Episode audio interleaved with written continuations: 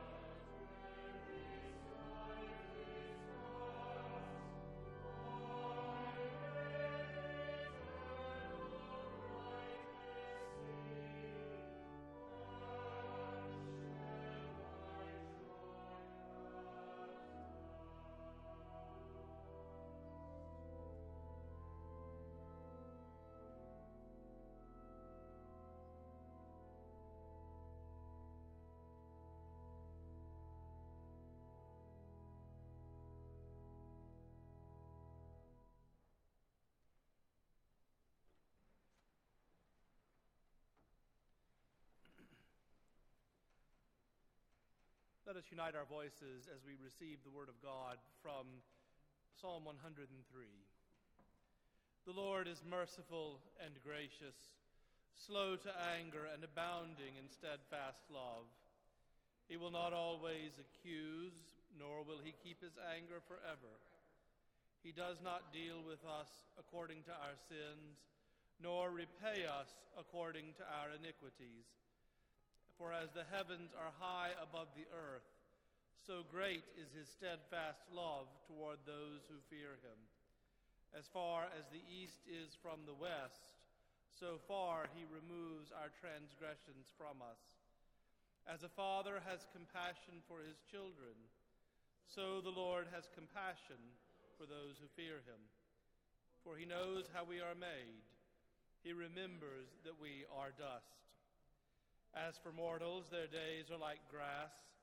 They flourish like the flower of the field, for the wind passes over it, and it is gone, and its place knows it no more. But the steadfast love of the Lord is from everlasting to everlasting on those who fear him, and his righteousness to children's children, to those who keep his covenant and remember to do his commandments. May God bless to our hearing and our understanding this first reading of God's holy word.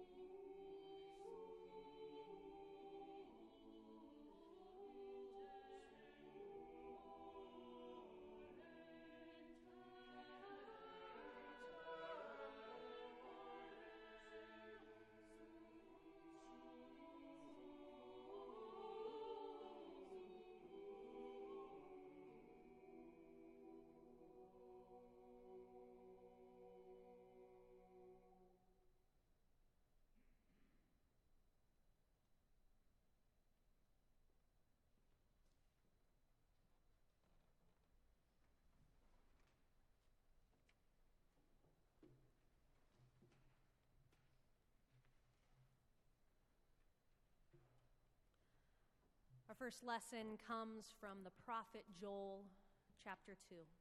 Listen for God's word for you. Blow the trumpet in Zion, sounds the alarm on my holy mountain. Let all the inhabitants of the land tremble, for the day of the Lord is coming, it is near. A day of darkness and gloom, a day of clouds and thick darkness like blackness spread upon the mountains, a great and powerful army comes. There, like has never been from of old, nor will be again after them in ages to come. Yet even now, says the Lord, return to me with all your hearts. With fasting, with weeping, and with mourning, rend your hearts and not your clothing. Return to the Lord your God, for he is gracious and merciful, slow to anger and abounding in steadfast love, and relents from punishing. Who knows whether he will not turn and relent and leave a blessing behind him, a grain offering and a drink offering for the Lord your God? Blow a trumpet in Zion, sanctify a fast, call a solemn assembly, gather the people. Sanctify the congregation, assemble the aged, gather the children, even infants at the breast. let the bridegroom leave his room, and the bride her canopy. Between the vestibule and the altar, let the priests, the ministers of the Lord, let them weep. Let them say, Spare your people, O Lord. Do not make your heritage a mockery, a byword among nations. Why should it be said among the people, Where is their God? Our second reading comes from the Gospel of Matthew, chapter 6. Listen again for God's word for you. Beware of practicing your piety before others in order to be seen by them, for then you have no reward from your Father in heaven.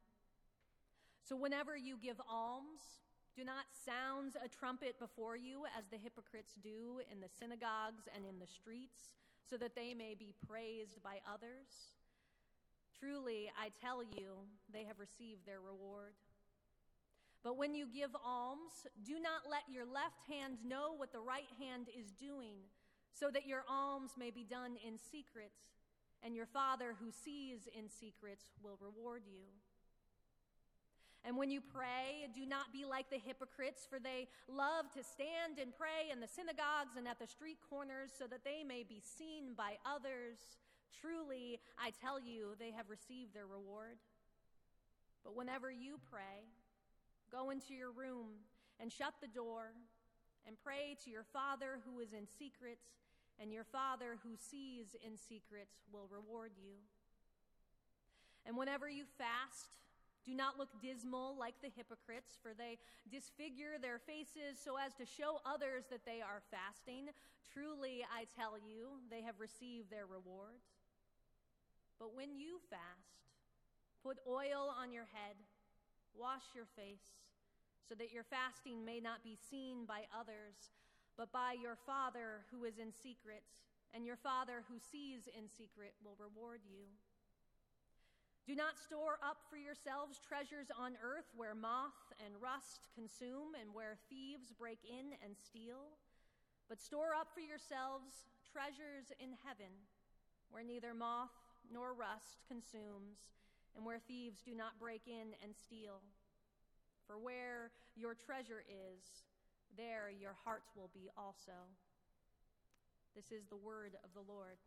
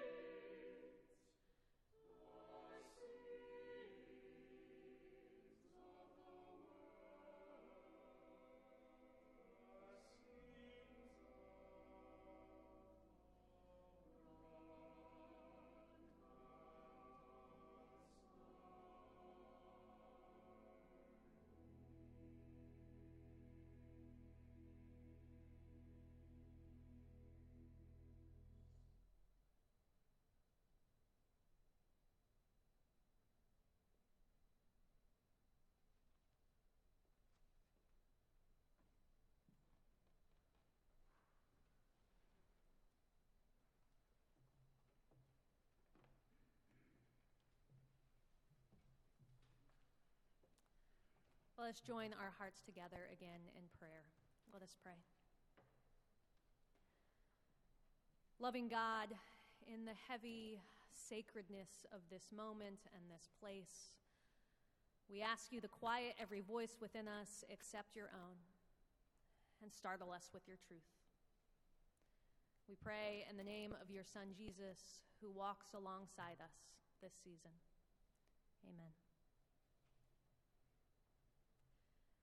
Toward the end of my pregnancy with my daughter Weiler, I developed this strange, overwhelming desire to touch dirt soil, sand, mulch, grit, rocks. I don't know. I wanted to touch all of it. I would walk past a pile of construction gravel in my Port Richmond neighborhood, and I had to restrain myself from plunging my hands into its depths.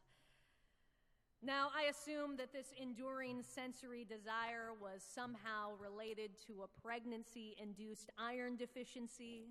And since I had no interest in consuming the dirt, the doctors were not concerned.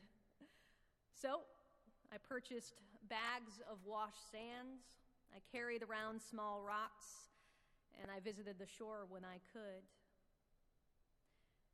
There was something quite literally grounding about playing in the dirt during that season. It was calming. It was centering. It reconnected me with a body that had transformed and grown foreign to me. It anchored me to something tangible as I anxiously peered over the edge into this new world of parenthood. While my desire to sift through the dirt has mostly subsided, I do still at times find myself admiring the texture of a good plot of earth. We're told that we have a kind of kinship with the earth, that we came from the earth and one day we will return to it. I found that each encounter with the earth can offer us a kind of return, a return to the present moment, and a return to our very selves. Every year, we mark the beginning of Lent by covering ourselves with ashes. We do this in part to remind ourselves of our impermanence, of our frailty, to acknowledge the temporary and fleeting nature of everyone and everything around us. Memento mori, we declare. But truth be told, I do not think that many of us needed to be reminded of our mortality not after surviving the past few years. After losing loved ones and jobs, opportunities, and entire swaths of time, we carry our ashes with us wherever we go. After enduring medical treatments and financial struggles, after bearing witness to violent wars and daily mass shootings, after finding our way through a global pandemic, we all wear signs of death on our being. We know all too well that our lives can change in an instant. So maybe the ashes that we wear this day are not so much about embracing our ephemerality, but rather they are meant to anchor us so that we cannot so easily slip away. Perhaps our ashes are less of a reminder and more of an invitation to return, return back to the God who loves us, back to the people who support us, back to the earth that holds us upright, back to the people that we were created to be. In our scripture passage for today, the prophet Joel casts a picture of a perilous and uncertain reality for the ancient Israelites, one where the comforts and securities that they had experienced under the Persian Empire threatened to come crashing down around them. Darkness and gloom, great and powerful armies. These ancient people were about to become as unraveled and untethered as many of us feel today. In the face of such looming threats and massive grief, Joel does not declare, well, such is the way of life, everything changes. Rather, the prophet offers his people a lifeline, a secure and anchored promise. Yet even now, says the Lord, return to me with all your hearts with fasting, with weeping, and with mourning, return to the Lord your God, for God is gracious and merciful, slow to anger, and abounding in steadfast love. He declares that his people can still arrive again at their initial point of departure. Even now, they can return to where they began, wounded and hurting, but still standing. We wear ashes on this day because we too are still standing. We carry with us the, the deaths and loss of the past few years, but we are not yet gone. We cannot roll back time, but there is still time enough to return to God, to one another, and to ourselves. As our ashes ground us in our present moment and reality, I think the practices that we often adopt during Lent have the ability to tether us back to earth as well. There's a temptation to treat our Lenten practices like a goal or an achievement, or even as another item to check off of our already crowded to do lists. Our gospel passage for today from the book of Matthew considers the risks of fasting, giving, even praying for the wrong reasons. Jesus explains that uh, our religious practices are not meant to be done in the name of self aggrandizement or in order to draw distinctions between ourselves and others. Instead, we adopt spiritual disciplines during the season of Lent and throughout our lives for the purpose of restoring relationships. Relationships between ourselves and God, relationships between ourselves and others, even relationships between ourselves and ourselves. For centuries now, Christians would fast from certain foods and activities during Lent in order to remind themselves of their place in, their, in the world, thereby returning to a kind of right relationship with self. We may feel powerful and in control of our lives, but going a few hours without food or other comforts reminds us of how fragile our existence can truly be. And it instills within us a sense of gratitude for when our bellies are full and when we are able to rest.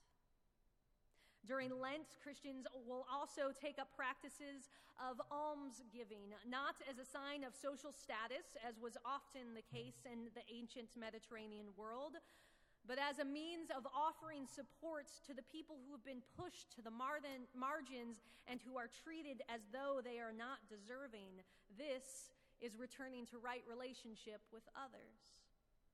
And finally, Christians would traditionally take up special prayer practices during the season of Lent, not to prove their piety, but as a means of returning to the God who created them, who loves them with their whole hearts. Our practices during Lent are meant to keep us from rushing through our days without purpose or connection. They're meant to ground us, to center us, to return us back to the lives that we actually want to live. And so, as we consider how we want to walk through this season of Lent, we are invited to seek out practices that might be grounding and reconnecting for us. On this Ash Wednesday and throughout this season of Lent, we are being invited to literally and spiritually ground ourselves, to come back down from our busy, chaotic schedules that relentlessly drive us forward, to peel away the harsh layers that we built up around us, and to return our soft hearts back to God, back to one another, and back to ourselves. As the poet Rainer Maria Rilke declares, You are not gone yet. It's not too late to open your depths by plunging into them and drink in the life that reveals itself quietly there. Come, beloved dust of the earth, come and dive into the dirt and grit that surrounds us returning once again to the Lord our God. Amen.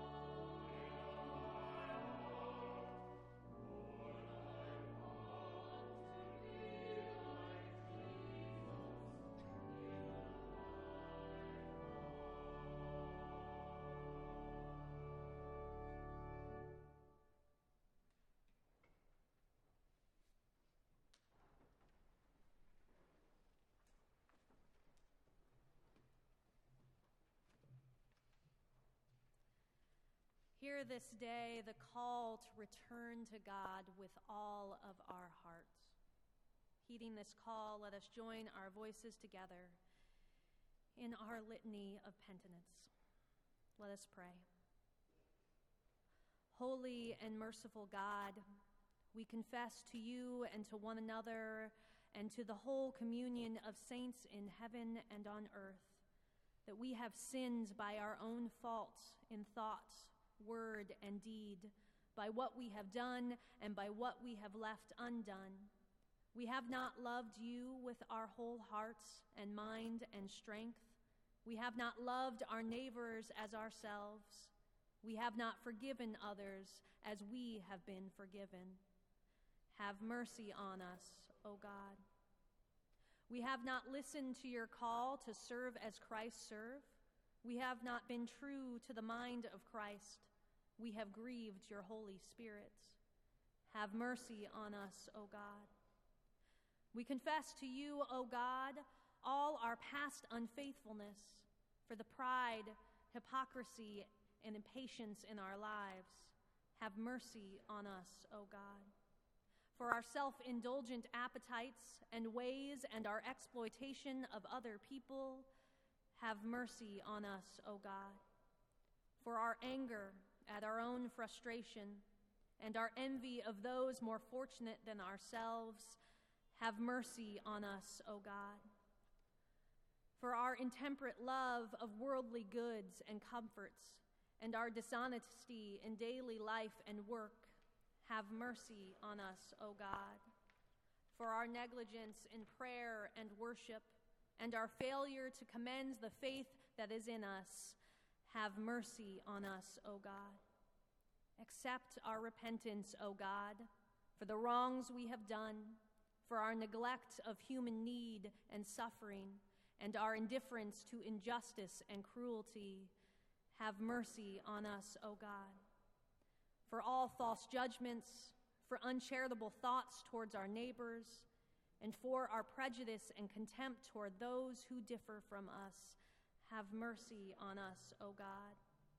For our waste and pollution of your creation, and our lack of concern for those who come after us, have mercy on us, O God. Restore us, O God, of our salvation, and show us your steadfast love. Turn to us in your mercy and redeem us. At this time, you are invited to come forward to receive the imposition of ashes, either on your forehead or on your hands or we can offer you a separate blessing. Friends, come, let us be grounded in the knowledge that we come from dust, and to dust we will return.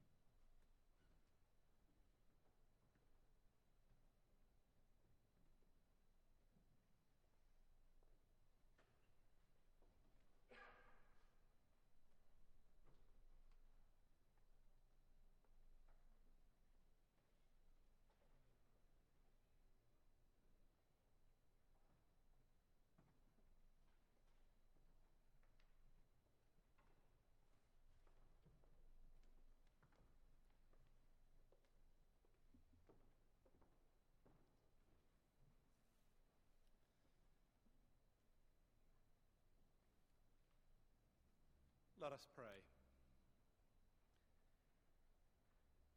Eternal God, our story together is one of your unending faithfulness to us, even as we are not always faithful to you.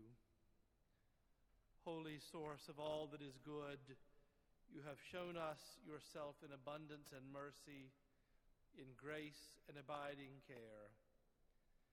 Knowing of your enduring providence, we know that we may come to you with the concerns that weigh heavily upon us.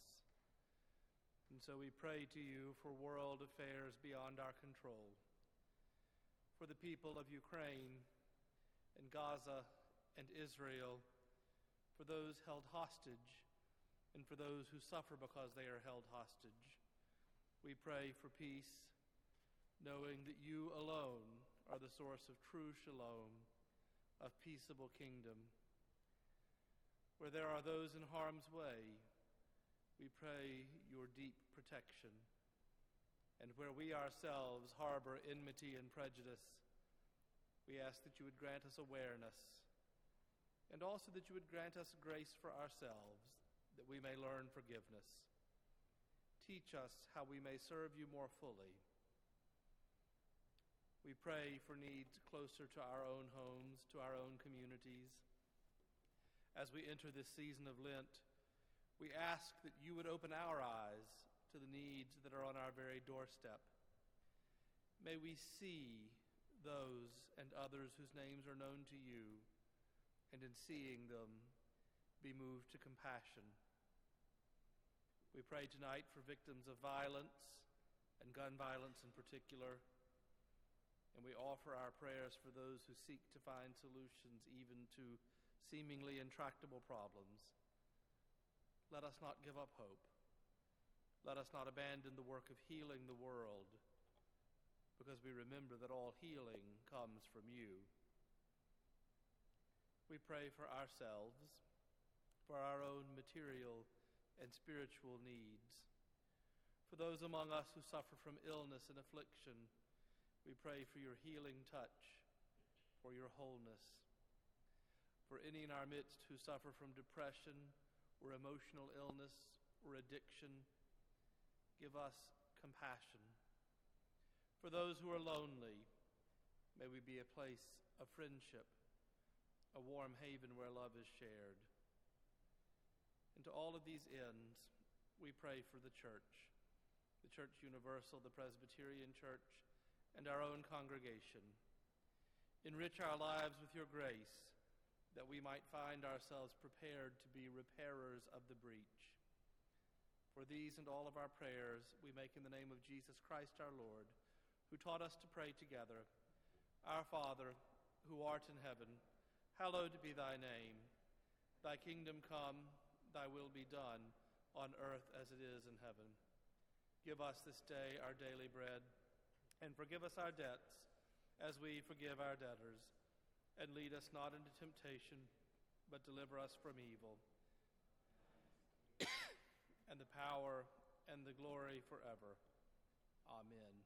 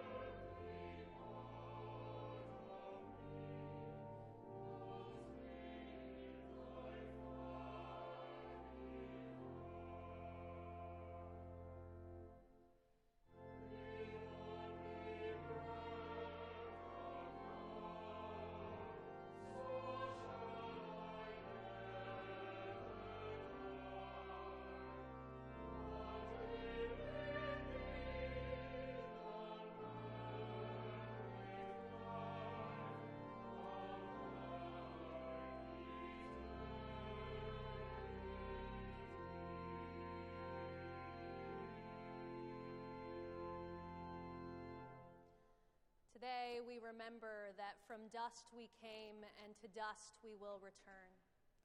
May this truth ground you this day and move you to return to your God, to others, and to yourself. As we share this truth with one another this day and this week, I charge you, friends, to go out into this night and to be of good courage, to hold fast unto all that is good, to render unto no one evil for evil strengthen the faint hearted, support the weak, help the afflicted, and honor all of God's people, even as you love and serve the Lord. And may the grace of our Lord Jesus Christ, the love of God, and the sweet communion of the Holy Spirit be with you this day and every day.